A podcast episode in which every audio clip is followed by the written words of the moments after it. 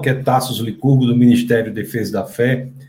Gostaria de dar boas-vindas a todos que estão conectados conosco neste nosso webcast toda quinta-feira, às 21 horas. Nós fazemos aqui esse webcast para promover a interação entre a razão e a fé, né? apresentar as questões mais intrigadas entre a razão, as ciências, a filosofia, as artes, para que possamos dar cumprimento àquele mandamento que está lá na primeira de Pedro 3,15, de apresentar as razões para a fé. Então, temos várias pessoas já conectadas conosco. Coloque aqui o seu nome, coloque o lugar de onde você fala. Nós teremos uma, uma entrevista hoje, um bate-papo hoje muito especial com o doutor Dino. Já vou chamá-lo aqui. Ah, quando ele estiver aqui, a gente vai vendo aqui algumas, algumas mensagens que nós já temos, mas deixa eu chamá-lo aqui. Opa, meu querido, tudo bom? Boa noite, pastor. Boa noite a todos que nos acompanham. Olha, o Dino é ele é professor né, da Universidade Federal do Rio Grande do Norte, mas você é pernambucano, né, Dino? Sou, sou pernambucano, recifense. É. Recifense, pernambucano. Ele é o primeiro doutor em design de universidade, Universidade Federal no Brasil, não é isso? Correto.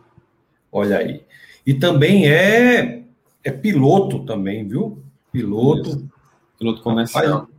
O homem é alto nível demais, ele é doutor em design, professor da Universidade Federal, e ainda mais não, não passa perreio no avião, não, viu? O piloto pode desmaiar, tudo ele assume lá e for, for fazer, vocês forem fazer uma viagem, alguma coisa assim, você procura saber se ele está entre os passageiros, né? É isso, Dino? É, a gente resolve lá, a situação a gente resolve.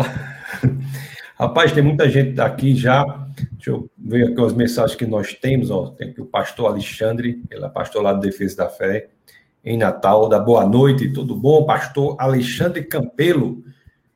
Isso aí é, é caba forte, isso aí, viu, Dino?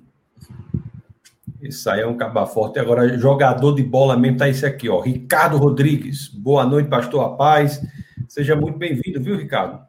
Muito bem-vindo. Que tá aqui é meu filho também, o Orlando Licurgo. Graça e paz, de, graça e paz. Textinho é, né, pastor? É, uma figura, viu? grande Esse Orlando. é inteligente, menino inteligente. É, Orlando, Orlando é uma, é uma bênção, viu? Ele é uma bênção. Tásia também. Você tem uma filha, né, Ed? Uma filha, três anos, Bia.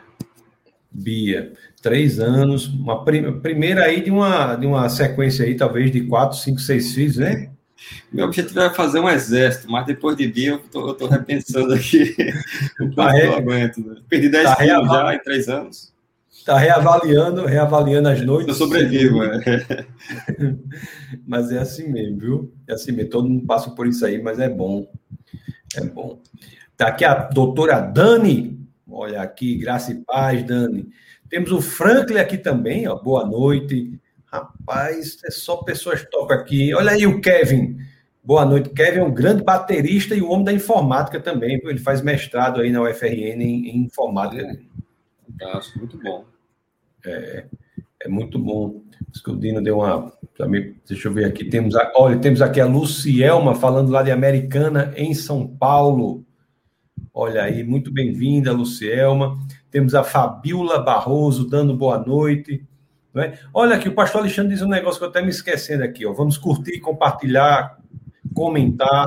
Então aproveita aí, pessoal, já compartilha esse link para que mais e mais pessoas possam assistir esse nosso bate-papo, que será sobre sinais de inteligência, né? Sinais de inteligência. Nós iremos conversar sobre isso aí. Luiz também está aqui falando lá de diadema para de diadema para o Brasil. Deus abençoe a todos. Amém. Luiz, seja muito bem-vindo. A pastora Jane diz assim, ó, boa noite, graça e paz, pastor Tassos, doutor Dino e meus irmãos. Vamos para mais uma noite de muito conhecimento. Glória a Deus. É isso aí, pessoal. Nós vamos bater um papo com, com o Dino, que é uma pessoa muito boa, um professor dedicado, competente, aviador também, já viu muita coisa, já estudou muito também. E vamos falar, ver, conversar sobre a questão de da inteligência no design, não é isso, Dino?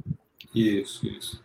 Ah, primeiramente, pastor Tassos, eu queria agradecer muito o seu convite para participar do seu programa. Eu me sinto muito honrado e até imerecida a minha presença aqui, diante de, de tantas pessoas de peso que já passaram nesse programa, pessoas que eu admiro, inclusive a sua pessoa, sua formação, sua inteligência, a organização dos seus eventos na própria universidade, demonstram realmente um, um, uma inteligência fora da curva. Isso, obviamente, eu me sinto lisonjeado com o seu convite de participar aqui do, do seu programa. Sabe é... que a alegria é nossa, viu, Dino? Você é uma das peças centrais aí do webcast. Seja muito bem-vindo, viu? A alegria é toda nossa. Mais uma vez, obrigado. Pois bem, aqui nós já discutimos é, é, presencialmente outras vezes e, e, que seria talvez realmente seria interessante discutir aqui com o que nos acompanha. São várias evidências que nos apontam para um, um design, ou seja, um projeto na vida e no universo. Existe hoje um verdadeiro bombardeio da, por parte da, dos naturalistas, né?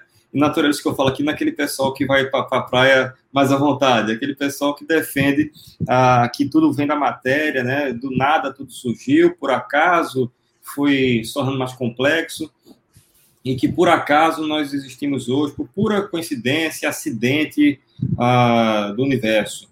E conforme nós mergulhamos é, na ciência, conforme avança a bioquímica, conforme avança a informática, a computação e o nosso próprio conhecimento do nosso código genético, né, através do, do, do, do aprofundamento do nosso genoma e o, o aprofundamento do conhecimento do espaço, a, a, o que as evidências nos trazem é exatamente o contrário. É que nos indica que existem sinais, traços, assinatura de um designer por trás de toda a criação. E isso é algo plenamente detectável. Então, isso é algo que tangível. É, só que a gente possa fazer um resumo aí do que já foi dito, né? Que é importante a gente estar sempre recapitulando. O Dino disse que ao olhar para a natureza, olhar para as coisas que estão no mundo, as coisas têm uma impressão aí de terem sido projetadas, né? Isso aí é uma. Então, existem essas duas maneiras de ver, né? Existe a maneira que você falou do naturalista, que é aquele que acha que tudo é. Não há uma inteligência por trás, né? Que é o acaso e a sorte que fizeram o mundo como ele está. Naturalista, não o naturista, né? O naturista é aquele que vai.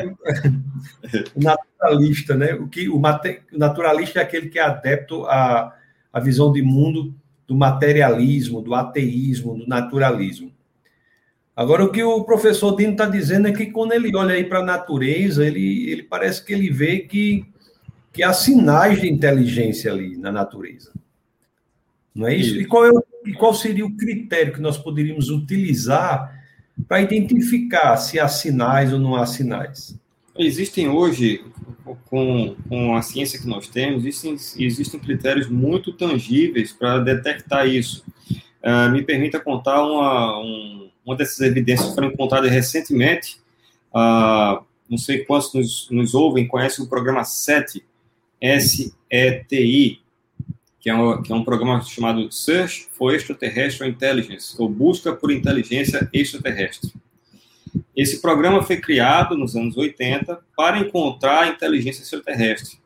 Mas o que acabou encontrando agora, eu já vou dar um, um, um spoiler e explicar por quê, né? Hum. É que existe traços de inteligência na, no nosso DNA. Isso não tem como ter sido criado aleatoriamente como se defende, como se defende no naturalismo, né, que teria o acaso foi evoluindo ao longo de milhões e milhões de anos e por acaso tornou esse código complexo.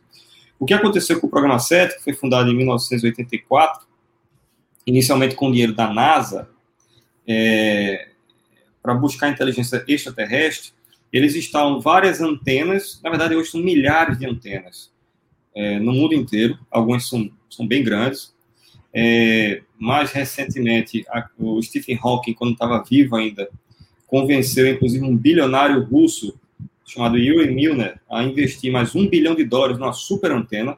Então, veja que nós estamos falando de pessoas que são é, evolucionistas, são pessoas que são, são ateus, tá?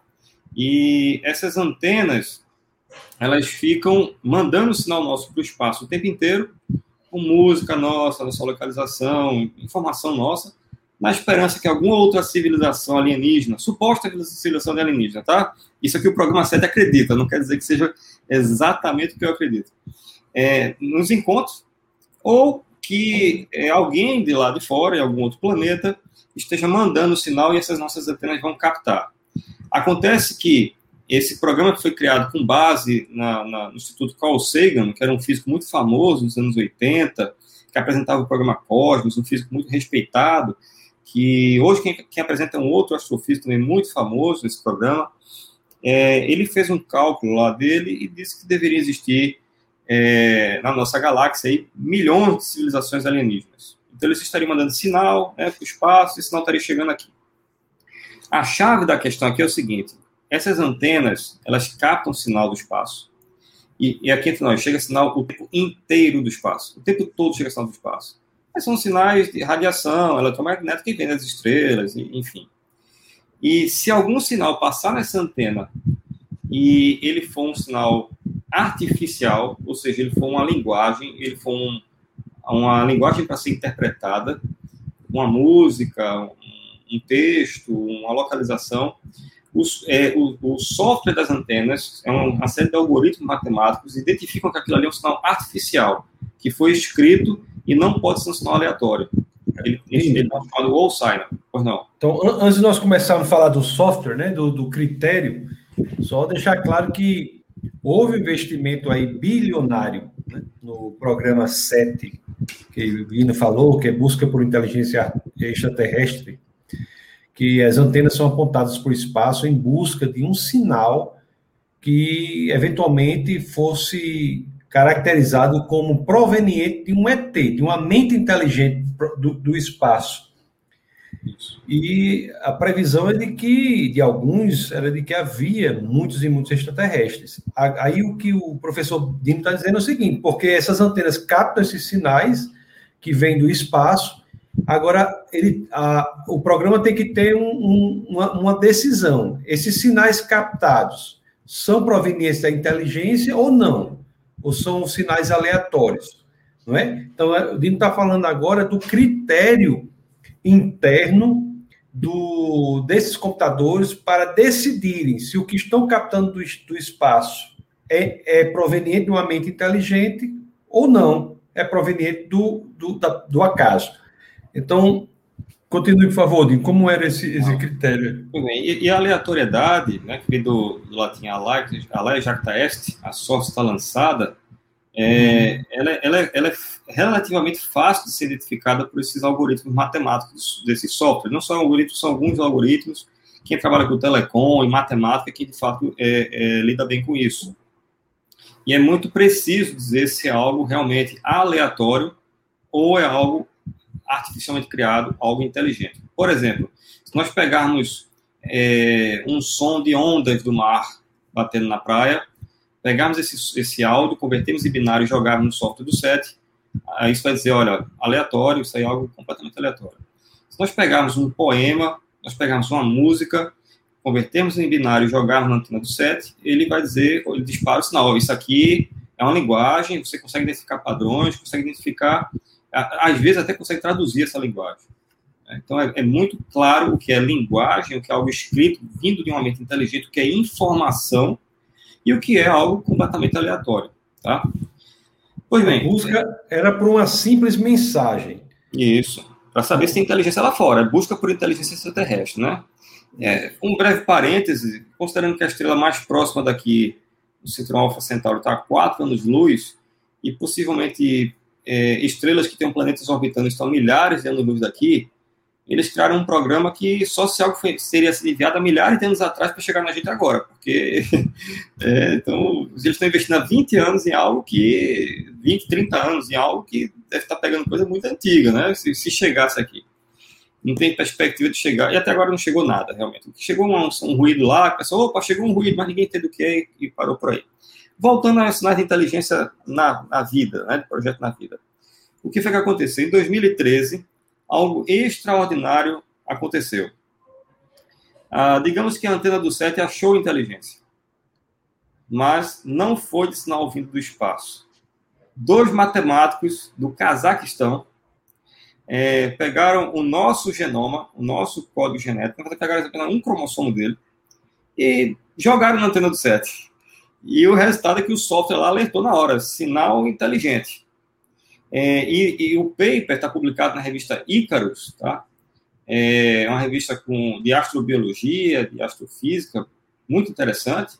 O título é The Old Signal of the Terrestrial Genetic Code. E nesse artigo, eu fiz questão até de pegar aqui alguns parênteses do que está citado lá. Primeiro, que o nosso DNA, o nosso código genético, que está no núcleo de cada uma das nossas células, ele já é usado hoje, esse formato DNA, para armazenar informação não biológica, ou seja, já se usam hoje alguns cientistas, já usam o, é, o DNA, uma cadeia de aminoácidos, para armazenar informação como se fosse um pendrive. Né? Nosso DNA tem 2,5 GB aproximadamente, mas não pela capacidade de armazenamento, é porque a, a, ele é quase que um sinal anti-ruído, ele é muito eficiente em armazenar os dados e não perder os dados, inclusive por variação de temperatura, seja lá pelo que for. E o que nesse artigo aponta é que no, na conclusão dele, que eles passaram o nosso código genético na, no software do SET e ele acusou um sinal inteligente, impossível de ter se formado aleatoriamente, aponta que a origem da vida na Terra deve ter sido plantada aqui, aspas, intencionalmente. Ou seja, o que foi feito foi aquele mesmo aparato que a humanidade havia criado para dizer que um sinal era proveniente de uma inteligência ou não, quando as, as antenas estavam apontadas para o espaço, esse mesmo aparato foi utilizado para verificar a sequência de um DNA. Então, quando a sequência foi colocada neste mesmo aparato, ele decidiu: isto só pode ser proveniente de uma mente inteligente. Exatamente. Isso é, isso é curioso por quê, né, Dino? Porque uma coisa que é feita num paradigma ateísta né, serve para, para quer dizer, com, com as armas do ateísmo, demonstrou-se que o DNA não pode ser proveniente do ateísmo. Ele, ele é necessariamente proveniente de uma mente inteligente. Isso. E é claro que surgem daí mil explicações para tentar justificar isso, né? Mas fato é que essa informação, é, o Dr. Venergit, inclusive, cita que informação sempre é processo de uma, é fruto de uma mente inteligente. Não existe nenhum processo natural conhecido que gere informação por si só. Tá? E nesse paper, que foi publicado por esses dois matemáticos do Cazaquistão, que pegaram o nosso DNA, jogaram no software do SET, os algoritmos apontaram com grande fidelidade estatística que é um sinal inteligente e impossível. Ele até fala assim: ó, a hipótese de ter sido composta aleatoriamente por evolução é matematicamente nula. Né? O, o nosso DNA apresenta altos e reconhecíveis sinais de artificialidade, ou seja, foi criado, isso não, não, não surge por processo natural. Encontrar, foram a fundo nesse código, encontraram desde símbolo zero, sintaxe com casas decimais, uma das coisas, eu abri o paper, uma das coisas que eu achei mais interessante foi a simetria semântica. Ou seja, o nosso, nosso DNA é, é um software e você lendo ele de frente para trás, de trás para frente, você lê do mesmo jeito. Essa simetria semântica reduz o nível de ruído na transmissão de dados. É uma coisa impressionante. Por esse tipo de, de, de situação, que levou Bill Gates, que foi, para quem não sabe quem é Bill Gates, é quem criou o Windows, né? Uh, quem não é sabe quem é Bill Gates deve ser um extraterrestre. Aí está provado. Pois é. é levou Bill Gates a dizer o seguinte, que o nosso DNA é como um programa de computador, mas muito, muito mais avançado que qualquer software já criado. Então, se você não acredita que o Windows surgiu por processos aleatórios, ao acaso, ao longo de milhões de anos, você não vai acreditar que o nosso DNA surgiu também, porque ele é mais complexo que o Windows. Ele de frente para trás, de trás para frente, com grande redundância. Olha, é uma coisa espetacular.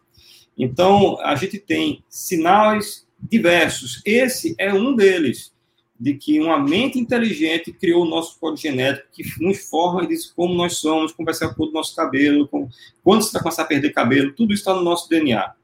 E dentro dessa, dessa, dessa, dessas evidências, digamos assim, o americano, o americano chama de overwhelming, né? Essas, essas evidências avassaladoras, que é difícil de ser refutado, não que não esteja aberta a discussão, né? Recentemente, a Richard Dawkins, que é um dos maiores defensores do movimento ateísta no mundo, autor do livro Deus, o Delírio, Um delírio? Inclusive, já tem outro livro, que é O Delírio de Dawkins. Deve ser mais interessante que Deus no Delírio, né? Inclusive, ele também escreveu o livro O Relojoeiro Cego, que pode entrar em detalhes depois, refutando William Paley, né? Muito famoso, ele foi entrevistado recentemente por Ben Stein, um documentário chamado The Expelled, No Intelligence Allowed. Não sei se você já teve contato com isso, pastor, esse documentário. Já, já vi, já. E nesse documentário, Ben Stein pergunta a Richard Dawkins, que é o maior defensor do movimento ateísta, os maiores críticos ao design inteligente. Por isso que ele escreveu o livro O Relojoeiro Cego. Um dos maiores críticos aqui à, vida e o universo criados por uma mente inteligente. Ele defende que tudo é fruto do acaso, que tudo isso gera. Do, do nada tudo se criou, do nada tudo foi evoluindo, do, tal do nada é um negócio muito poderoso, pelo jeito, né? Então ele foi questionado sobre esses sinais de inteligência. E ele disse o seguinte: olha, é, é, é, é visível que existe a assinatura de um designer quando nós analisamos detalhes da bioquímica e da bioquímica molecular. Só que isso foi plantado aqui por alguma civilização inteligente no passado, que deve ter evoluído por um processo. Aí começa a explicar que os alienígenas vieram aqui, plantaram esse negócio. Então, é, existem várias tentativas de explicar o que de fato está constatado. Nós somos frutos de um projeto inteligente. Uma, uma coisa, Dino, que é interessante a gente é, veementizar, sublinhar aqui é o seguinte: quando eles defendem que fomos plantados por alienígenas, eles estão assumindo que somos frutos de um projeto inteligente. Exatamente. Então, assim, então é, é uma, é uma, é uma, é uma saída que é desesperadamente ateísta, né? Porque eles é, somos frutos, é, somos frutos da, de alienígenas. Agora, agora o problema é dizer, e os alienígenas? Quem são... criou? Quem criou, não, né? A gente Docs ele fala, não, eles evoluíram para um processo darwiniano e plantaram esse, esse código aqui. Por isso que a gente tem essa assinatura, é claro, esse software. É. Mas, puxa vida, existe, obviamente, você pega o programa Cosmos e outros é. programas por aí, fala, não, que esse DNA foi plantado na Terra, mas ele veio por algum meteorito que colidiu com a Terra, veio já com esse DNA, com alguma... Por exemplo, existe algum outro planeta que tinha vida já formada nele, e aí veio algum meteoro, se for um meteorito, bateu naquele planeta com força, é, destroçou aquele planeta, espalhou esse DNA pelo espaço, é. e em algum momento isso, isso, caiu aqui na Terra, e assim foi plantado o DNA aqui na Terra e passou a evoluir. É, isso, e, e, essa questão aí é muito comum, né? E a gente, a resposta que interessante é você dizer, né? Você dizer que a vida na Terra veio de outro planeta não responde à questão. Você simplesmente muda a questão de planeta. É. Né? Se, se, se para a origem da vida aqui na Terra as condições a serem respeitadas são tão grandes e a probabilidade é tão pequena, você imagine outro planeta e não há, em que não há essas condições, né? Isso. E vamos supor que tenha surgido em outro planeta. Vamos supor, não, não é o caso. Hum. É, a, nós sabemos, pelo que nós estudamos aqui na Terra, que as condições para essa vida se manter são, é, são muitas condições. Cada condição que você acrescenta reduz muito a probabilidade daquele sistema dar certo. Então, a gente tem aqui, por exemplo, o nosso escudo eletromagnético. Eu tenho dado aulas na, na, na engenharia aeroespacial, tenho dado aulas para meus alunos de design aeroespacial sobre. É, só é, Dino é professor, Dino é professor do mestrado em ciência aeroespacial, né? Isso, do, do programa de pós-graduação de Engenharia Aeroespacial, a linha de Ciências é. e Tecnologias Aeroespaciais, da UFRN, né? É. Então, a gente e também, tem... também Dino tem uma ligação muito grande com a aeronáutica, né? Inclusive tem uma é condecorado pela aeronáutica. É uma pessoa. Eu sempre quis ter uma amiga assim, com tantas condecorações. assim, é. Humildade sua, viu, pastor? É. Condecoração é com o senhor. Mas é, Veja bem, está falando às vezes de explorar outros planetas, ir para Marte. Explorar outros planetas, entendo sim, só tem Marte, tá? Não dá para ir para outro planeta. A gente chegar para a estrela mais próxima é 4 anos na velocidade da luz, então a gente não tem como chegar lá. Para sair do sistema solar são 30 anos. Então, você ir lá explorar Plutão e voltar, é a viagem da sua vida, né? Você vai e volta, acabou, né? Então só tem Marte. Ó, se nós considerarmos que a distância média entre as estrelas é de 50 trilhões de quilômetros, um, um ônibus espacial, né, voando a, a, a velocidade que ele, que ele se locomove, demoraria mais de 201 mil anos para chegar à próxima estrela. Exatamente. Então, essa exploração espacial que a gente fala é aqui do lado, em Marte, é. que é uma viagem de seis meses e a cada dois anos que abre essa janela, porque as órbitas se aproximam, dá para fazer essa ponta para Marte, né? Mas onde é que eu quero chegar? As condições para que essa vida exista, quando a gente olha para Marte, Marte não tem o escudo eletromagnético que a Terra tem. Marte não tem a atmosfera que a Terra tem. A, a nossa atmosfera aqui, a, a, partir de 100 quilômetros, é chamada de Karman Line, começa a ficar, entrar no limite entre a atmosfera e espaço. Lá em Marte, a Carolina é na própria superfície, ou seja, é espaço para a superfície. Né? E, e, e, ninguém sabe, né, Nino, por que, que Marte não tem campo magnético. É, a, a, proposta é que a gente tem um, um, A gente tem aqui um. Curiosamente, né? O fluxo de magma no centro da Terra ele gera esse polo norte e polo sul magnético, que gera esse escudo eletromagnético em torno da Terra que repele a maior parte da radiação solar que iria nos matar. Então, esse escudo eletromagnético ele tem a potência exata para nos proteger. E ele, por sinal, tem uma meia-vida de 1.500 anos. Ou seja, a cada 1.500 anos ele cai pela metade a potência. Isso quer dizer que a Terra não vai ficar habitada por tanto tempo assim. Tá? Mas quando a gente começa a olhar para Marte, é a gente, a gente vê quanto a gente é especial. Né? Não tem escudo eletromagnético, praticamente não tem atmosfera, e o pouco de atmosfera que tem, que fica a menos 55 graus, a temperatura média lá de Marte, é 96% de dióxido de carbono. Aqui o nosso é 78% de hidrogênio e 21% de oxigênio. Dióxido de carbono parece ali 1% de gases novos e outras coisas. Então, assim, é, se você conseguisse respirar lá, na primeira, respirar, a primeira respiração você já, já ia ficar intoxicado, né? Então, essas condições, quando a gente passa a analisar, são, é um ajuste muito fino para que essa vida exista, né? E estatisticamente falando, é como se nem a Terra tivesse, tivesse que existir, porque é a distância para o Sol, é o campo eletromagnético, é a proporção de atmosfera, é a quantidade de oxigênio, e etc, etc, etc, que reduzem muito a possibilidade disso, disso ser verdade. A gente fala assim, não, mas veja, o universo tem, tem sextilhões de estrelas. A gente tem mais estrelas no céu do que todos os grãos de areia, de todas as praias e de todos os desertos do planeta Terra juntos. Eu não estou falando é, grão de areia da, da, de Ponta Negra. Eu estou falando de é, grãos de areia de todas as praias e de todos os desertos do planeta Terra juntos. Se fôssemos contar os grãos, tem mais estrelas no céu, pelo menos três vezes mais. Então o pessoal fala, não, deve ter lá fora vida em algumas. Bem, mais de 80% desse sistema aí é binário, ou seja, são planetas que orbitam em mais de uma estrela e coisa e tal. Né? Então já, já, você já anula boa parte dessa, dessa, dessa coisa. Quando você vai analisando as, as, os requisitos, são muitos, não é algo tão simples assim para a gente simplesmente achar que tem vida lá fora. Uma questão interessante que o pessoal faz também é o seguinte, né? Mas por que, que o universo é tão grande? Se ele não é, se não é habitado, só é habitado aqui na Terra. Por que, que Deus fez o universo assim tão grande? É... Eu tenho uma resposta, viu, pastor? Diga, pois, diga aí que eu quero. Ele não fez, ele não fez isso para nós, né? Ele fez para ele. Né? É a criação dele.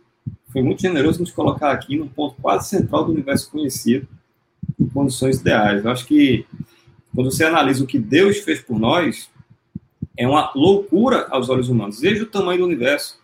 14 bilhões de anos de o universo conhecido. Veja a imensidão disso ele se importar comigo, mandar o filho dele aqui morrer por mim, não sou nada comparado com isso tudo, é um, não faz sentido para a gente. É uma loucura aos nossos olhos. Quando a gente vê o tamanho do universo e analisa o que Deus fez por nós, é possível ter uma noção da dimensão do amor de Deus.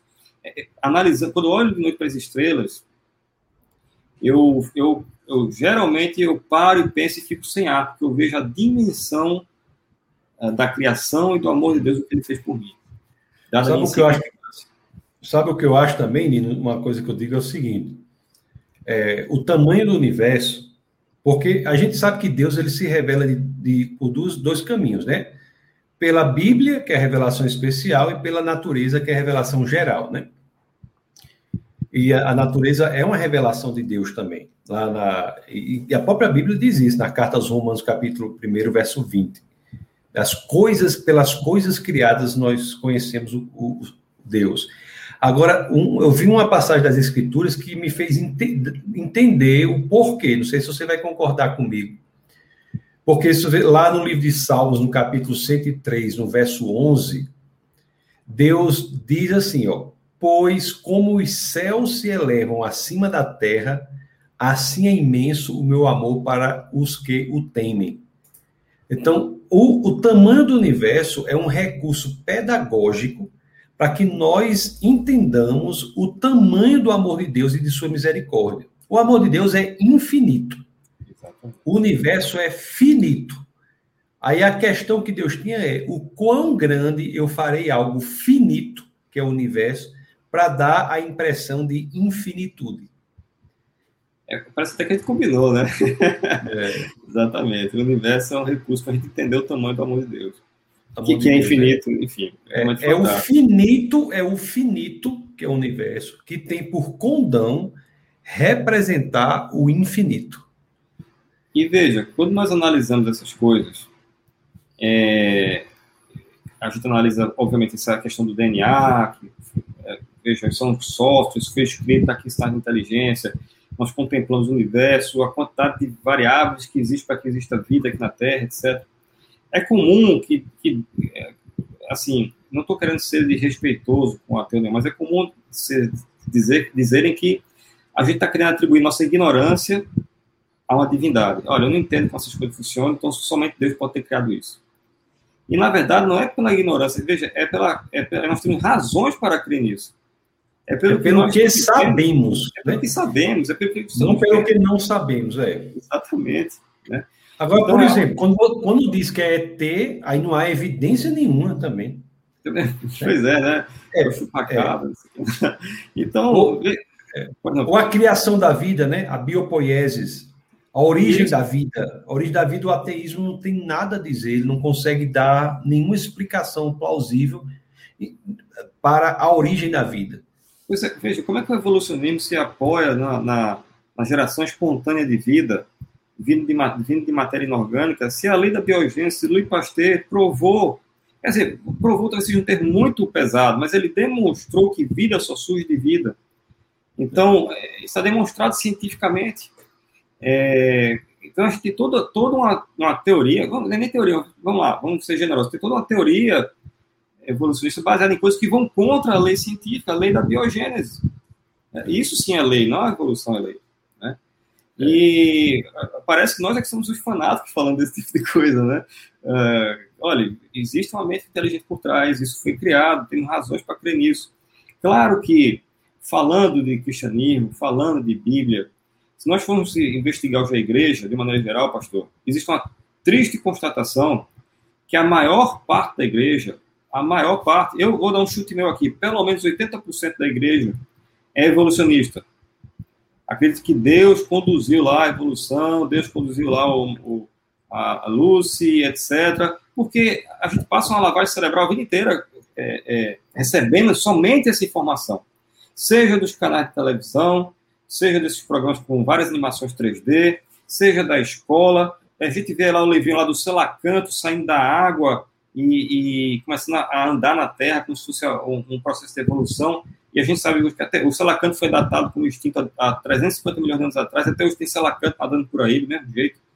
Então, a gente, é, quando é, é, pega os livros, né, de maneira geral, eles mostram somente um lado de uma, de uma, de uma ciência naturalista que, deve, que é apegada ao ateísmo, que as coisas vêm do nada e que evoluíram do nada. Eu tomei cuidado um tempo desse, eu estava como diretor na universidade particular lá em Recife, e eu, eu não estava acreditando em certas coisas, que eu estava, isso não é possível, que ainda hoje se ensina esse tipo de coisa na, nas universidades. Então, tomei cuidado e fui ver o que é estava sendo ensinado na universidade lá, fui lá na biblioteca, por gentileza, eu olhei assim, a parte de biologia, tem ali, biologia evolutiva, esse livro que eu quero. E quando eu comecei a folhear lá, eu vi vários dessas, dessas supostas evidências que eram desenhos, né, de peixes saindo da água, de não sei o que mais lá. E é o que me chocou, que eu vi lá também os famosos embriões de Haeckel. Não sei se, se você lembra disso, né? E olha, veja bem, a gente sim, como é, como é que se ensina no evolucionismo e está colado para ter? A gente não vem de um processo inteligente, de um processo aleatório que foi evoluindo por milhões, milhões de anos ao acaso. Uma das evidências que a gente tem isso são esses embriões aqui que Haeckel levantou. Veja que todos os seres que ele está levando aqui, um porco, um ser humano, uma salamandra, um passarinho, todos eles no estágio embrionário se parecem muito um com o outro, ou seja, isso é como se fosse uma máquina do tempo para trás. No estágio de embrião, mostra que lá atrás nós viemos de um ancestral comum que foi evoluindo. E está lá até hoje no livro essa evidência dos embriões de Haeckel. Só que esses embriões de Haeckel são desenhos que Haeckel fez da cabeça dele. Quando você pega, de fato, fotos do microscópio tiradas hoje em dia, são seres completamente distintos um do outro. Ou seja, não tem essa ancestral comum, essa coisa como está tá dita lá, né? Então, a, a, por uma certa enxurrada de evidências, nós, nós passamos a perceber que realmente existe uma mente inteligente por trás e, havendo tempo útil, acho que convém citar o, a questão de William Paley, o argumento do relojoeiro. Deve ter sido citado aqui, talvez, por alguns dos nossos amigos, né? Mas por, trás, por trás de um relógio sempre há um relojoeiro. Esse aí é o princípio de. É, se você tem complexidade em algo, é porque é fruto de uma inteligência, né? Isso. E isso remete a esse código genético que a gente está discutindo aqui. Por exemplo, imagine, eu estou aqui em Natal, tem aqui o Parque da Cidade, com uma, uma, uma mata atlântica preservada lá, Imagine, por exemplo, que passou um furacão aqui em Natal. Um furacão passou e levantou a árvore ali, devastou o parque da cidade, aquelas árvores lindas, devastou tudo. No dia seguinte, eu fui lá olhar a devastação que o furacão fez. E quando eu cheguei lá para olhar essa devastação, eu encontrei os galhos ordenados, formando palavras sentenças. Estava escrito lá assim: os galhos, batatinha quando nasce, se esparrama pelo chão, os galhos. Então, o que é que é, eu não quero ser de pessoas. O que, é que um ateu talvez pensasse? Poxa, é, esse furacão é um poeta, né? Não é bem assim, as coisas aleatoriamente não se forma palavras, não se forma, não se forma linguagem, não se forma informação. Alguém foi lá e escreveu aquilo ali, agrupando aqueles galhos. Essa nossa cadeia de aminoácidos que forma o DNA, seja por essa evidência, seja por tantas outras, mostra que isso foi realmente projetado. Uma mente inteligente, muito inteligente, muito inteligente, projetou isso, projetou a vida como ela é, porque não é só nós que temos DNA. Plantas, outros animais, todo, todo ser vivo tem DNA, né? Então toda a vida ela foi projetada, não foi só, não foi só, só o, o, o, o ser humano. Né? E uma coisa que ajuda a, a colaborar com isso foi, foi, algo que aconteceu também antes até do, do, do SET, dessa pesquisa envolvendo o programa SET, né, da, de verem que o nosso código genético não é aleatório, coisa e tal, é que essa, essa, essa, é, essa proposta de que o DNA é um software, como Bill Gates havia falado, e é complexo, é muito complexo, era só uma proposta, mas em 2010 aconteceu algo fantástico. É, o Dr. John Venter publicou na revista Science que ele ah, sintetizou um, um genoma é, uma cadeia de aminoácidos, uma série de instruções, inseriu isso no núcleo de uma bactéria, um C1 celular, e essa bactéria ficou processando e executando as funções que ele colocou nesse genoma. Então, a partir desse, desse experimento de John Venter, é, ficou, digamos, uh, demonstrado que nossa, as células, nós temos trilhões de células, é, são computadores rodando software. E o que, que acontece com o computador quando você tira o software? Ele vira um monte de matéria inerte. Se nós pegarmos esse computador, esse smartphone, seja o que você está assistindo essa, essa live, e tirar o software dele, vira um monte de matéria inerte, não serve mais para nada. Né? A inteligência inserida nisso aqui é que diz como ele vai funcionar, em detalhes. Então, essa inteligência inserida no núcleo de cada uma das células é, que mostra como elas funcionam, é algo de uma, uma nanotecnologia realmente espetacular e não tem como ter surgido ao acaso, não tem como ter surgido aleatoriamente, ao ponto, como já foi mencionado, do próprio, do próprio Richard Dawkins, que escreveu o livro O Relogeiro Cego, dizer, olha, realmente é, temos assinatura aqui de um designer. Isso foi projetado, isso foi criado. É, o militante do ateísmo aí, ele, ele escreve que realmente o mundo tem sinais, dá ele diz assim, tem a impressão de ter sido, é. dá a impressão de ter sido projetado, né? Não há como não há como fugir disso. Agora, se a pessoa tem uma visão diferente, agora é, pode ter por fé, mas não a fé do tipo cristã, porque a fé do tipo cristã é uma fé racional. Então as é, pessoas têm. Agora é uma questão interessante, né? Muita gente pergunta assim, por que, que o ateísmo é o, o evolucionismo é tão bem sucedido né? Mas na academia, nas universidades. Nem sempre foi assim, né, né pastor? Veja, ah, se nós formos pegar o, os pais da ciência, é, não nem citar muitos, tem, tem até um livro aqui, nosso amigo Adalto, tem uma listinha aqui, linda, de prêmios Nobel, de tudo mais, né? Que defendem claramente que o universo e a vida foram criados. Vamos pegar Francis Bacon, que é o, é o pai do método científico, é um cara que criou o método científico para dif diferenciar aquilo que é verdade daquilo que é mito. Vamos pegar o Van Braun, que criou todo o programa espacial da NASA, Blaise Pascal, Michael Faraday, o próprio Isaac Newton, é, toda a nossa física, toda a nossa química, toda a nossa biologia, o Gregor Mendel, lá da, da, da genética, Linné, da taxonomia, todos os pais da ciência moderna defendem que o universo e a vida foram criados, foram projetados.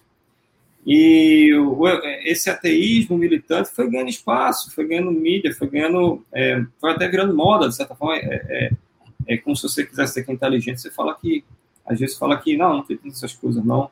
Mas nós não podemos é, é, esquecer que toda a ciência que nós temos aqui veio desse pessoal essencialmente criacionista. A gente estava recentemente num, debate lá, no, lá na UFRN sobre evolução e, e, design inteligente. E aí um professor pediu a palavra lá, professor é, é, evolucionista, né? E me chamou a atenção que ele falou, olha, nós, nós com a nossa ciência, nós com a nossa ciência, o ateu falando, nós com a nossa ciência mandamos o homem para o espaço. Peraí, esse cara não conhece Van Braun? Não conhece as leis de Newton? Não conhece que o primeiro livro lido no espaço foi a Bíblia, Apolo 8, os astronautas leram em, em leitura responsiva transmitida por rádio. Como assim com a nossa ciência nós mandamos o homem para o espaço? Então, é, um, é, um, é uma cegueira impressionante. É uma, é uma ignorância histórica, né? Achar que ciência é sinônimo de ateísmo. Você é. falou aí grandes cientistas aí que eram cristãos, e eu sempre digo isso também, que Newton, que é o maior cientista que já existiu, escreveu mais sobre a Bíblia do que sobre ciência. As universidades foram criadas como escolas cristãs, né? Harvard, Princeton, Yale, Cambridge, Oxford. Todas criadas como escolas de discípulos. O lema original da Universidade de Harvard é verdade para Cristo e a Igreja. Toda a ciência ela é, criada, é, criada em países de matriz cristã, a ciência moderna. É, se desenvolve em país de, países de matriz cristã. Então, realmente, há muita ignorância histórica, né? Mas eu acho também que as pessoas, assim, tem muita gente que vai por uma visão de mundo ateísta, não por evidências científicas, mas por questões morais, né? Porque o ateísmo, ele, ele dá uma possibilidade da pessoa, uma falsa impressão de que a pessoa pode ter o controle da própria vida. Uma né? falsa liberdade. A falsa liberdade. A escravidão do pecado não é liberdade, né? É, é muito interessante isso aí. Não é? Dino, me diga uma coisa. O, a gente falou daquele, você falou do, do sempre citado aquele aquele ensaio, aquele paper do, da turma lá do Cazaquistão. Eram dois, né? Uma, dois, dois matemáticos do Cazaquistão. É, foram dois matemáticos do Cazaquistão. Isso. Aí o Klaus aqui ele pergunta se é possível compartilhar este paper. Eu não sim, sei se... sim, inclusive se encontrar no, no Google, tá, é, The Wall Signal of the. Faz, faz um favor, você me manda depois no WhatsApp o link que você, você tem aí, sim, sim. Que, eu, que eu disponibilizo aqui nos no, no, na descrição desse vídeo. Tá bom, vou botar até o original lá da revista Ícaros, tem DOI, tudo referenciado bonitinho. Ótimo, então pronto, Klaus, problema resolvido. Olha, o professor Dino vai mandar o link e vai estar aqui na descrição do vídeo no YouTube, no canal Defesa da Fé.tv, para que você veja isso aí. Eu, e só um parênteses, esse artigo ele me surpreendeu muito quando abri ele, porque eles foram muito a fundo no DNA. Eles só não mostraram o algoritmo e o resultado que deu. Eles foram destrinchando detalhes de engenharia de software impressionantes. Isso. E a gente fala, e a gente fala DNA, né? Mas é como eu acho que você, você até falou, DNA é só um aspecto da célula. A célula é toda complexa. Você, eu, eu traba, quando eu estava nos Estados Unidos, eu sempre digo isso também, eu trabalhei com alguém, com William Collier, meu colega lá, que ela, ele era do departamento de química. Então tem essa interface com o pessoal da química e da teologia. E ele dizia que ele dizia, toda essa discussão é feita no nível macro, mas se você for para a impossibilidade da vida no nível inferior, menor ainda, e você fica abismado, como, por exemplo, aminoácidos que formam proteínas. Isso. Como é que os aminoácidos vão formar proteínas com aquela, aquele formato específico que vai dar a função que a proteína vai desempenhar mais na frente? Exatamente. Então a gente, a gente fala DNA porque é mais fácil até comunicar, porque o DNA é um alfabeto, um alfabeto de quatro letras, A, T, C, G. É um alfabeto. Mas toda a vida é de uma complexidade impressionante, inenarrável. As palavras quase não dão conta da complexidade da vida. É, existia, assim, quando Darwin propôs a, a origem das espécies, existia assim, uma concepção de que a célula talvez fosse algo simples, fosse uma coisa ali gelatinosa, relativamente simples. Mas a partir de 1950, com o avanço da bioquímica, com o avanço dos nossos microscópios, com o avanço da, da bioinformática, e nós passamos a entender o que é um núcleo de uma célula, nós pegarmos, por exemplo, uma, uma metrópole, com todo o sistema de comunicação, geração de energia e etc., uma única célula é mais complexo do que isso. Né? E nós temos trilhões de células. É um negócio, e, é, é uma complexidade absurda. E Darwin não tinha o estudo genético, né?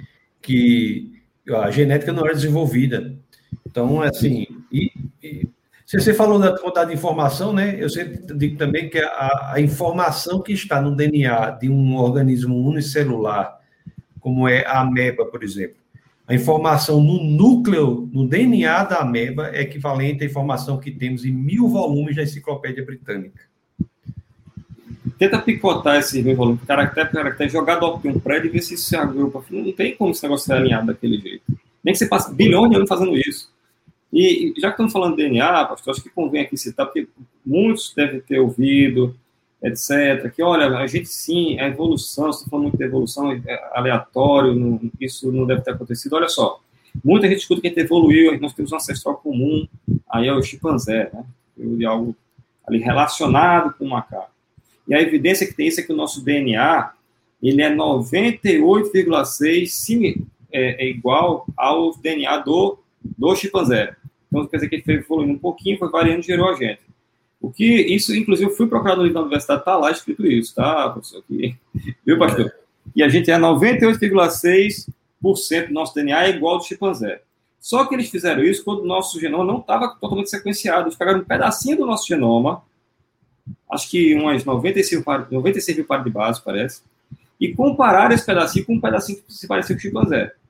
Quando você pega todo o nosso DNA e compara, a gente tem mais semelhança genética com bananas, talvez algum, algum desses tempos, é, com elefantes, com coelhos, tanto é que alguns testes de cosméticos são feitos em, em coelhos, né?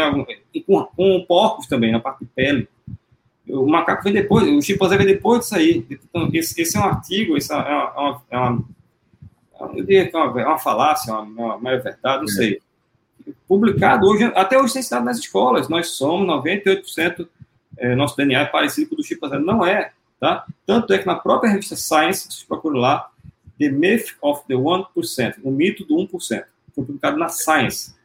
Que não existe negócio de 1% de diferença, tá? Tem, tem um, um, um dos webcasts aqui, é Proibido Não Pensar, foi sobre esse assunto, especificamente. Nós temos todo um webcast falando sobre exatamente isso, que essa, essa comparação era feita com, em, em cima de 2% do, do DNA, que era uma, tem um, nós diferenciamos tudo lá nesse webcast, que, é, que foi com a Ana Maria, que é uma cientista, uma doutora colombiana.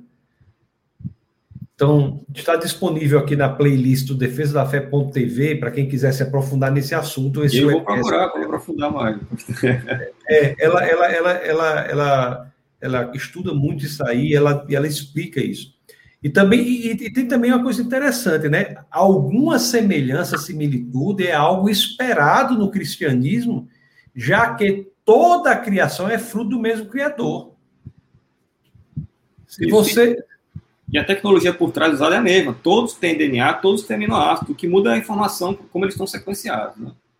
Isso. Então é muito importante. Agora, uma coisa que eu queria falar é o seguinte: você disse aí que grande parte da igreja hoje é evolucionista, né? Eu sei que a igreja católica, ela já houve uma posição né, do, do líder da Igreja Católica no sentido de que eles creem na evolução. Isso. E, e a Igreja Protestante também tem muitos, muitas denominações que são evoteístas, né? Evoteístas. Uhum. É, são evolucionistas, mas creem que Deus liderou esse processo e tal. Isso é um problema, né? Porque é importante dizer que, mesmo que a evolução fosse a verdade, o que não é, a evolução não prova o ateísmo. A evolução, não é verdade? A evolução nada tem a ver contra o argumento da origem do universo, o argumento cosmológico. Evolução nada tem a ver contra o argumento da moralidade, nada tem a ver com o argumento ontológico, da, o argumento da confiabilidade das escrituras, da singularidade de Jesus Cristo, não tem nada a ver a evolução com isso. O que a evolução é contrária é a, alguns versos das escrituras que dizem que Deus criou os animais segundo os seus tipos, que Deus criou o homem de forma individual e os animais segundo os seus tipos. Em hebraico, a tradução tipos é do hebraico min, que quer dizer sim, grupos, sim. né? Sim. É porque algumas traduções são espécies, mas é, é, espécie é uma tradução ruim, que nem os, os, taxonomistas concordam sobre o que é espécie, né? Quanto mais uma, um tradutor. Então, segundo os seus tipos. Agora, por que, que você acha, Dino, que há tanta, tantas pessoas na igreja, né? Existem até ministérios que defendem o, o, o evolucionismo, né? E sendo contrárias às escrituras, né? É, na verdade, meu povo, meu povo peca por falta de conhecimento, né? Assim que está escrito. É, Oséias 4,6, né? Então, a falta de conhecimento é, leva a isso, essa desinformação leva a isso, né? É, e, e, veja que às vezes o pessoal fala, não, vocês estão querendo ensinar que existe inteligência por trás da vida, vocês estão querendo ensinar que essas coisas aí são reais porque vocês querem provar que Deus existe. Veja, a ideia não é essa. Eu estou até falando que a igreja, a maior parte da evolucionista, fazer o seguinte: nós não precisamos de design inteligente, porque o pessoal é evolucionista e continua acreditando em Deus. Entendeu? Então, a gente não precisa usar a, a, esses argumentos como cavalo de Troia para tentar provar que Deus existe. Não precisa disso. Ah, mas, de fato, é, a gente tem uma, uma propaganda muito forte da, da do naturalismo na, na, na, na, ciência, na escola de base até a, a, a, a pós-graduação, na mídia também, todos esses programas de ciências são com animações 3D de como a vida teria surgido na Terra e de como esses seres foram evoluindo. Uma vez eu fui assistir um filme que diziam que era muito fiel às escrituras, mostrava os atores dizendo, não, nós nos preocupamos em ser fiel às escrituras. Um filme chamado Noé. Eu só tive raiva. Aquilo é, é não é o homem que nunca existiu. Deve ser o nome desse filme. Não é, e não Noé. Né? E aí Noé ele começa a contar como foi a criação e tal, e aparece um bicho virando um lagarto, o lagarto andando vira um homem, né? Então, veja, é, é, uma, é uma cultura de defender é, é, esse negócio com os dentes, que se nós formos aprofundar nas evidências disso aí, a gente vê que é, o, o, registro fóssil, na verdade, é a maior, a maior pedra no sapato do evolucionismo, né? Eu falo para todo mundo, viu, pastor, que eu conheço um homem que pegou no dente do homem de Nebraska, né? uh, todas essas evidências aí que a gente tem que. Não, não é o caso de entrar hoje nisso aqui, né? Do homem de Piltdown, homem de Pequim, homem de Nebraska, feito com um pedaço de dente, de um pouco que já foi extinto. Aí o pessoal faz o programa, faz um bicho inteiro de massa, bota no Museu de História Natural, faz um programa no, no não sei se posso estar falando aqui do Discovery Channel, você mostrar a história do bicho, como ele vivia e tudo mais em 3D, e era o de um pouco. Então, é uma propaganda muito forte que existe, de modo que até parece que nós, que estamos diante de fato de evidência, de ciência feita de maneira séria, é que somos os, os fanáticos religiosos querendo empurrar alguma, alguma ideia fictícia a alguém. É, é verdade. E uma, uma propaganda muito grande, né? E às vezes o problema, e você enfrenta isso, você sabe também, é que na universidade pública há a dificuldade até de debater, dialogar sobre esses assuntos. Não, não, a gente tentou, a gente observou que não querem o debate, quando a gente tenta promover um debate, faz de tudo para sufocar e não ter, né? É, é, uma, é, uma, é, uma, é, uma, é uma ideologia até cega, é uma coisa que, poxa, a universidade é um local para debate. Vamos trazer, vamos discutir, vamos trazer as evidências, vamos debater aqui. Não, não, não, não querem debate. Realmente a gente observou, é, trouxemos cientistas aí, se observou que número um, número um da, no, no, no CNPq na área de Química para debater e o pessoal fazendo coro, chamando de mentiroso. Puxa, como foi um negócio desse? Né? Ah, não quero debate. Tem, tem departamentos aí de evolução e sistemática em alguns lugares aí, que quando é aniversário de Darwin, o pessoal compra um bolo do departamento e canta os parabéns. Isso, isso aí é uma idolatria, né? Verdadeira, né? Porque eu acho, é. que, eu acho que eu nunca vi nenhum, eu disse nem vários departamentos, nunca vi nenhum aniversário de nenhum pensador, o pessoal leva bolo. É, quando existe paixão por uma ideia, e não pela, é. pela investigação e pela ciência, você começa a deixar os questionamentos de lado e começa a defender cegamente aquela ideia. Enquanto que a ciência, ela é questionável. Se deixar de ser questionável, vira dogmática. Aí sim entra o fanatismo. E não a gente está aqui discutindo essas coisas. É, por que, que não assim, por que, que a posição é sempre de tentar coibir, proibir o debate? Se é algo tão absurdo. O... Seria facilmente destrutivo, não é mesmo? É, então vá lá e apresente os argumentos. No então, entanto, mesmo, mesmo dentro da própria igreja, tem crescido, ah, graças a Deus, a luz do conhecimento tem crescido os estudos sobre essas, sobre essas evidências que nós temos conversado e tem se trazido à luz, de fato, usando é, esse tipo de, de, de paper científico. Não que ah, seja necessário estar provando isso para a igreja. Né? É pela fé que nós entendemos que Deus criou todas as coisas. Mas nada nos impede de, de pegar evidências científicas que colaboram com aquilo que nós já entendemos que é verdade e colocar lado a lado. Isso, isso não, não tem nenhum crime nisso. É, não é nada, eu vou até além, digo, não é nem que nada nos impeça, é que há um mandamento para que façamos isso. A primeira de Pedro 3,15 é um mandamento escritural, né? escrito numa carta universal, uma carta católica, que é a primeira epístola de São Pedro. Diz: estejam preparados para apresentar as razões da esperança que há em você. Então, existe um mandamento para que nós saibamos o porquê da fé cristã.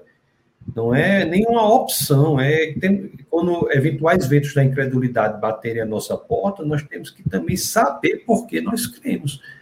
Interessante que Jesus de Nazaré, quando ele questionado sobre qual é o maior dos mandamentos, ele diz: amar o Pai com toda a sua alma, seu coração e todo o seu entendimento. Né? Algumas traduções trazem até toda a sua capacidade intelectual. Então, Deus, ele nos quer por completo, né? Existe até aquela uma, uma, aquilo que o pessoal diz assim, é verdade, diz assim, Deus não quer assim o seu coração e pede para que você deixe o cérebro do lado de fora da porta. Uhum. Como é que nós podemos amar aquele a quem não conhecemos? O conhecimento de Deus é um pressuposto lógico da nossa, do nosso amor por ele, né? É por isso que ele se revela, é por isso que ele se revela. O próprio apóstolo então, Paulo nos exorta que é uma fé racional, né, pastor? Isso, uma fé racional. Agora, não quer dizer que a fé substitua, que a razão substitua a fé. A fé vai além da razão. Mas o fato da fé ir além da razão não quer dizer também que ela é incompatível com a razão. Exatamente. Então, às vezes, as pessoas criam essa dicotomia, né? E, e ficam com essa dificuldade. Dino, muitas pessoas comentando aqui, muitas pessoas comentando aqui. Deixa eu, deixa eu ver aqui. Temos, rapaz, pessoal tem gostado muito. Nós temos aqui a Elizabeth Andrade, de Parnamirim, da paz do Senhor, a paz. Nós temos aqui ó, o Davi, lá de Portugal, de Almada, em Portugal. Você nos acompanha aqui. Aqui a, o webcast aqui é internacional, viu, Dina? É internacional. Às vezes tem, tem. Olha aqui, ó, All Things Apologetics. Essa, essa, ela participou já de um webcast também né, sobre muçulmanos, que é a Esther Carlson. Esther é uma pessoa muito boa. Ela até me ajudou uma vez num projeto de uma tradução de uma de um projeto sobre apologética. Ela tem um canal All Things Apologetics. Olá, tenho que trabalhar agora, mas com, compartilhei e vou assistir depois. Tá vendo? Ela mora lá nos Estados Unidos e, e, e fez esse webcast também com a gente. Ó, aqui, o, o, o Edson diz assim, ó, Dino tem sido uma bênção de Deus. É, o Dino é uma bênção de Deus mesmo. É meu pastor, meu pastor. pastor Esse aqui é o seu, olha, vindo, é. olha aí. Então, o pastor Edson Vicente, que é da igreja o quê? presbiteriana, é? Igreja, primeira igreja batista de Natal. Batista. Então, pronto. Pastor Edson Vicente, da primeira igreja batista de Natal. Diz, ó, Dino ter sido uma benção. Foi um ganho de qualidade sua chegada à nossa UFRN. A PIB Natal tem sido agraciada com a presença dele, de sua esposa Tassiana e sua filhinha Bia entre nós. Pastor, faz uma oração aí por Dino para nascer mais menina aí, viu? Nascer hoje. aí, viu, pastor? Me socorra, pastor. Viu, pastor? Faz, junta aí o, o, a sua equipe aí, né? Faz uma oração aí para vir, vir, aí uma, um time aí, um time aí de futebol, de basquete, de vôlei aí. Mas Ó, que a... de pastor essa irmã Val, eles, eles ajudam a gente muito com o Bia, a gente vai construir um exército se depender deles. Então, pronto. A igreja é uma família, né? É ó, aqui, ó. A Cibele aqui. Se lembra da Cibele? Cibele. É, a, foi minha aluna, foi minha aluna. A Cibele se recusa a tirar nove, ela só, quer, ela só tira dez, só tira dez. Ela, se ela tirar nove e meia, ela, ela, chora, ela chora. Só quer tirar dez, né, Dino? Ela? É. Aqui, ó, professores alto nível da UFRN. Aqui é o pastor Judson. Pastor Judson é pastor lá da, da Igreja de Defesa da Fé em Natal, pastor de jovens. Diz assim, ó, graça e paz a todos. Tá, tá falando de Parnamirim. Nós temos aqui o João. Esse, ó, João também é internacional, viu? João, João é alto nível. João sua esposa e seu filho. Muito bem. O Klaus, né? O Klaus depois comenta pedindo o paper, nós já fa falamos. Temos aqui o Gilson também está aqui, Dino. Dino, você aí, o pessoal tem gostado muito da sua participação, ó. O Gilson está aqui, boa noite. O Gilson fala de Pernambuco, está sempre conosco aqui. Nós temos esse webcast. É, pois é, seu conterrâneo aí. O, o, nós temos esse webcast toda quinta-feira, às 9 horas, e temos o curso bíblico, a escola bíblica. A nossa escola bíblica é pela internet, é toda terça-feira, às 21 horas. E o Gilson está sempre presente também. Gilson está conectado com o Defesa da Fé. Tem o Zé Carlos aqui, Tavares Rodrigues, é, também é um homem de Deus, um homem abençoado. Gil diz assim: ó, paz, aprendendo muito e amando Ó, o outro pastor aqui de Defesa da Fé, Marcos Andrade, pastor uhum. Marcos, diz assim: olha, olha ele, ele faz uma, um comentário aqui que tem tudo a ver com o que a gente falou. Extraterrestre, diz, esta dupla aí é das galáxias. Mas não somos desse mundo, de certa forma, pastor? É, é, nós somos um. O, lá no, no, Instagram do Defesa da Fé, arroba Defesa da Fé, tem sempre a publicação de umas frases, né? Eu compartilho às vezes. Compartilha às vezes, né? E um dia desse saiu um dia desse saiu uma do, do C.S. Lewis, que eu gosto muito, que diz, né? O, acho, acho que faz dois dias, eu acho que diz assim: o fato de, de nós termos desejos que nada nesse mundo pode é, satisfazer é indício de que somos feitos de, somos de outro mundo, né? E de fato, é verdade, nós somos, estamos apenas de passagem aqui. Olha aqui o Saulo. Saulo Saulo é um, um, defensor da fé, é tradutor, ele. Você, você conhece o Saulo, Dino? Não, não. Saulo, você está ouvindo aí? depois eu vou mandar para o seu WhatsApp o contato do Dino, tá? Para você envolver o Dino aí no, no grupo do pessoal, tá bom? Dino é uma benção. Vou mandar para você o contato dele, viu, Saulo? Saulo é. Gosto de discutir, conversar sobre matemática com o Saulo, viu? Saulo tem uma, umas ideias muito boas. Temos aqui o professor Douglas Ferreira. Como furar a barreira para artigo científico em uma perspectiva do DI? Essa pergunta é importante, né, Dino? É, é olha, a resposta é a seguinte. É, existe hoje já uma certa blindagem né, quando você aborda pela perspectiva sendo claramente DI. E, na verdade, nós não, nós não estamos querendo empurrar nenhum cavalo de Troia, quer desenvolver é, ciência como qualquer cientista, com metodologia científica. Então, é, o que eu recomendo é pegar a ciência de base, através de matemática, bioinformática, bioquímica, né, e apontar oh, as evidências da maneira como esse pessoal do, do artigo do SET fez, do O'Sullivan. Eles foram tão criteriosos, foram, foram o grau de confiança da, da amostragem estatística deles é tão alta é, eles são tão rígidos em termos de metodologia científica que não tem como um congresso dizer não para o paper, entendeu? É através da excelência mesmo da pesquisa científica. É, isso é, é verdade, é uma, uma batalha, né? O Saulo, o Saulo aqui diz assim, ó, sou congratulo o palestrante pelas boas ideias. Olha aí, você recebeu uma congratulação de Saulo, é uma grande coisa, viu, Dino? Obrigado. Diz, sou diretor do núcleo Reasonable Faith em São Paulo. Pronto, Saulo. Você tem que entrar em contato com, com o Dino. Reasonable Faith é o ministério de Bill Craig, né? Craig, William, né? Poxa, é, William Craig. É William Lane. Então, pronto, olha aí. Olha, olha, olha quem é o diretor do núcleo em São Paulo aqui, Dino. Dizendo que você, olha, congratula. Rapaz, esse, esse webcast aqui tá, tá ficando forte, viu? Tá ficando forte. E o, o Saulo manda um abraço, abraço, abraço para você um abraço. também, querido. Eu acho que rapaz, eu tenho até que chamar Saulo para. Saulo, vou convidar você para participar do webcast aqui, tá bom?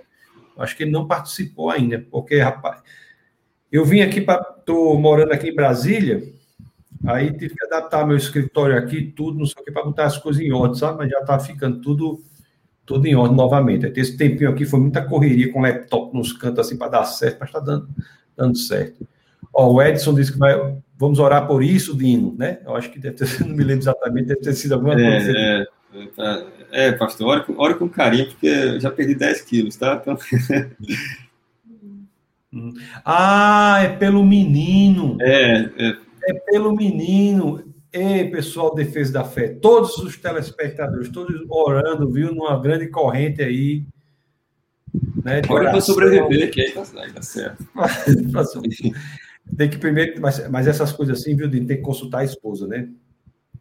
É. Tem que consultar a esposa, tem que ser um projeto da família. Mas é, mas é bom, vocês vão acabar tendo mesmo. Olha aqui o que, o que o Gilson diz aqui, ó. O que era o mistério abominável que Darwin morreu tentando desvendar. Este artigo foi publicado pela BBC News, falando sobre a dificuldade da evolução e explicar o surgimento das flores. Indico. Pois é. Pois é. É isso aí. Dino, você tinha me dito que tem um compromisso às 10 e 10 Você tinha isso. falado disso. São 10 e 8 Aliás, quando eu acabei de dizer, o relógio mudou, 10 e 9 Então, gostaria de lhe agradecer muito por sua presença, amigo. Foi uma, uma satisfação aqui para a gente ter a sua participação. Então, você tem aí 10 e 9 até 10 e 10, um minuto. Você tem aí um tempinho para as suas considerações. Mas eu gostaria de finalizar, pastor, primeiro agradecendo muito o convite, novamente muito honrado, e eu gostaria de finalizar é, com uma citação aqui, eu vou ler, tá bom? Vou abrir aspas. Todo aquele que está empenhado na busca científica se convence de que por um espírito se manifestam as leis do universo, um espírito vastamente superior àqueles do homem, e, pelo, e perante o qual nós, com nossos limites, devemos nos sentir humildes. Nós nos perguntamos qual foi o pastor que falou isso, né? mas na verdade foi Albert Einstein, alguém que não crê num Deus como nós cremos, mas que por sua inteligência, pelo seu estudo do universo, entende que o universo e a vida são fruto do projeto de um espírito inteligente. Muito obrigado, pastor. Um grande abraço a todos. Ok. Muito obrigado, viu, Dino? Deus abençoe você, meu querido. São 10 e 10 o horário prometido aí para você ir para o seu compromisso. Deus abençoe e a gente vai conversando, viu? Vou falar com o Saulo lá para ligar para você. Tá bom? Amanhã ele. Amém. Depois. Abração, querido. Até mais. Obrigado, um grande abraço. Até mais. Amém. Bom, pessoal, vocês viram aí, né, a participação do Dino, que coisa é, edificante. Vocês viram quão importante foi a participação dele. Vocês aprenderam tanto com ele. É, nós agradecemos muito o fato dele ter é, se disponibilizado por essa participação. O, o pastor Tasso, o, ou quer dizer, pastor Marcos diz assim: o pastor Edson é o vice-presidente da Open. Ah, Open é uma, uma ordem, né? Chama Ordem dos Pastores Evangélicos. O pastor Edson é o vice-presidente. O Deda diz assim: Tassos, tem uma congregação Defesa da Fé em Brasília, Distrito Federal? Bom, meus queridos, ainda estamos orando aí sobre isso, viu?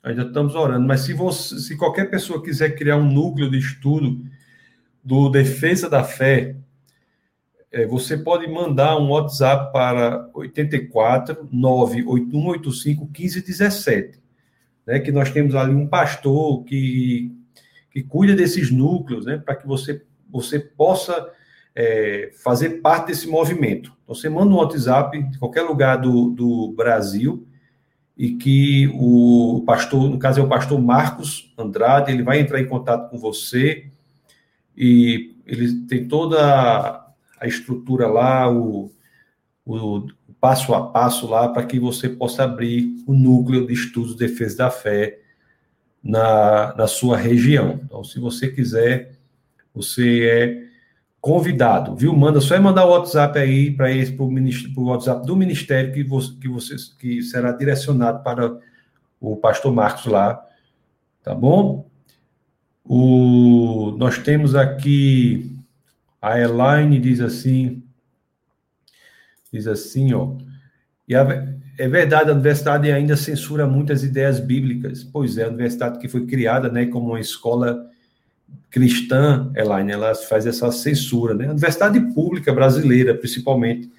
Mas tem muitas universidades. Eu, por exemplo, ensinei três anos na Universidade dos Estados Unidos, chamado, é, chamada Oral Roberts University, que era é, é uma universidade carismática, né? Universidade. Nós, do Defesa da Fé, do ponto de vista teológico, nós somos assim pentecostais. Nós cremos na atualidade dos dons do Espírito. E a maior universidade carismática do mundo é essa daí, a Universidade de Excelência Acadêmica e também a universidade onde há o espírito, né? Então ainda há universidades assim, mas as universidades públicas brasileiras realmente ingressaram aí por um, por um processo de afastamento. O Saulo dá parabéns pelo programa. Obrigado, Saulo. Você vai ser nosso convidado aí, viu? Essa, esta semana. É, amanhã, hoje é, hoje é quinta, né? Amanhã eu viajo, viajo a Natal. estarei em Natal amanhã, pessoal. Viu? Se Deus quiser. E na próxima semana, Saulo, eu entro em contato com você, tá bom? Para nós conversarmos aí sobre a sua participação aqui conosco. Veio pensando num tema sobre matemática. É um tema muito bom. O Klaus diz assim, ó, parabéns pelo webcast, foi muito bom. Foi muito bom, parabéns pelo webcast. Nós que agradecemos a sua presença, Klaus, e todas as pessoas que estão aqui. A Larissa diz assim: o senhor morando em Brasília, como ficam os cultos online? Nós temos cultos lá todos os domingos que são transmitidos. Este domingo, agora mesmo, eu estarei em Natal pregando, pregando na igreja em Natal, certo? Eu viajo especificamente de Brasília para Natal amanhã para pregar na igreja em Natal. Tá bom? Você pergunta aos domingos no Defesa da Fé. Então, eu estarei pregando domingo agora, hoje é 28, quinta, 29 sexta, 30. No domingo estarei em Natal. Então vá lá, se você mora em Natal, vá nos fazer uma visita lá, Larissa. Os cultos continuam, a igreja está lá plena, né? Temos a projetos em outras cidades, né? Nós ficamos viajando, tem pastores é, altamente capacitados, pessoas do coração voltado para o Senhor que estão levando aí o trabalho à frente. Tá bom? Ó, o Ricardo disse, foi uma benção hoje. Eu estou com saudade desse pessoal aí, do Ricardo e da turma toda lá de Natal, e eu sempre digo isso aí, vou repetir mais uma vez hoje. Olha aí, é porque o Dino, Dino teve esse compromisso, mas se ele for ver a gravação, eu devia ter falado disso aí. Porque Ricardo e a esposa são um exemplo. Um exemplo. Ela tem quatro meninos. Quatro meninos. Cada um corre mais rápido que o outro alta velocidade os quatro meninos, você olha para eles, eles só estão rindo, o tempo todinho rindo, o tempo todinho rindo. Então tem que aprender com isso aí, né? É isso aí, pessoal. Muito obrigado, viu, pela presença de vocês. Domingo agora, culto da palavra em Natal. Eu estarei lá pregando, se Deus quiser. É, na terça-feira, nosso estudo bíblico, né? Toda terça-feira aqui às 21 horas, nós temos o estudo bíblico. Né? A nossa escola bíblica semanal é pela internet às terças-feiras e temos os cultos aos domingos, que é transmitido, e às quartas-feiras nós temos culto lá. E nos lugares em que há núcleos do defesa da fé, nós temos um estudo, um, estudo direcionado específico com aplicação prática às quartas-feiras. A Larissa diz que a Larissa diz que vejo online de Minas Gerais. Muito bom, Larissa. Você é muito bem-vinda, viu? E quem sabe se você não quer abrir um núcleo aí, começar aí um núcleo do, do Defesa da Fé aí. Se você quiser, manda o WhatsApp lá para onde eu falei e o pastor Marcos entrará em, entrará em contato. Ok, meus queridos, muito obrigado a vocês mais uma vez pela, pela presença, pela participação.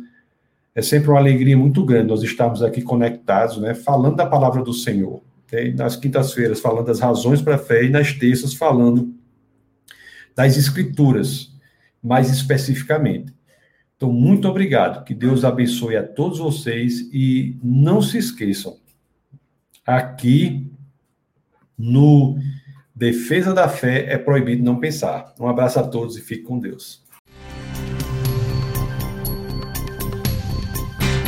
Essa foi uma produção do Ministério Internacional Defesa da Fé, um ministério comprometido em amar as pessoas, abraçar a verdade e glorificar a Deus. Para saber mais sobre o que fazemos, acesse defesadafé.org.